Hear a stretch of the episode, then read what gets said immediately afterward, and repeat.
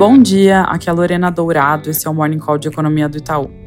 Começando pelos Estados Unidos, hoje tem discurso do Powell no Senado americano e ele deve enfatizar a necessidade de novos aumentos de 25 pontos base na taxa de juros, mas com a ressalva de que os próximos passos que a política monetária irá tomar vão depender do que acontece com os indicadores econômicos.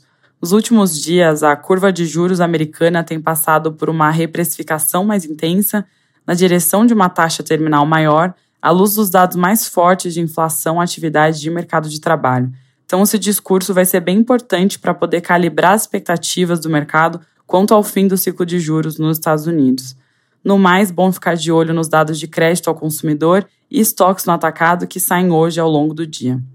Indo para Brasília, o ministro Haddad afirmou que a Fazenda concluiu a proposta de regra fiscal que vai substituir o teto de gastos. O modelo ainda precisa ser apresentado aos demais integrantes da equipe econômica e passar pelo aval do presidente Lula antes de ser enviado ao Congresso.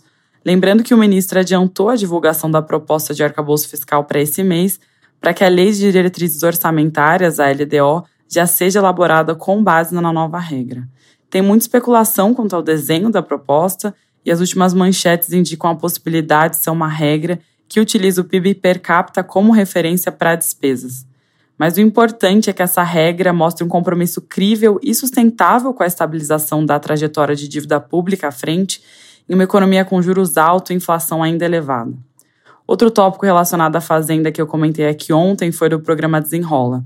O jornal O Globo reporta que o ministro Haddad deu mais detalhes sobre esse programa de refinanciamento de dívida, que deve ter um escopo de 37 milhões de brasileiros que têm uma dívida somada de aproximadamente 50 bilhões de reais.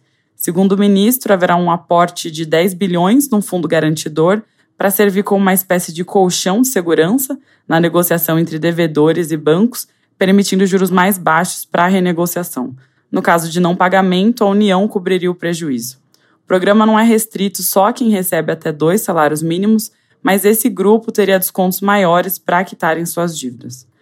Quanto ao timing, Haddad afirmou que o presidente já autorizou o desenho do projeto, mas seu lançamento vai depender do andamento de questões mais operacionais. Além disso, outra discussão no centro das atenções é a da reforma tributária. Em entrevista ao Valor, o secretário Bernardo Api diz que se o Imposto sobre Bens e Serviços, o IBS, for aprovado, só deve começar a ser aplicado em 2025.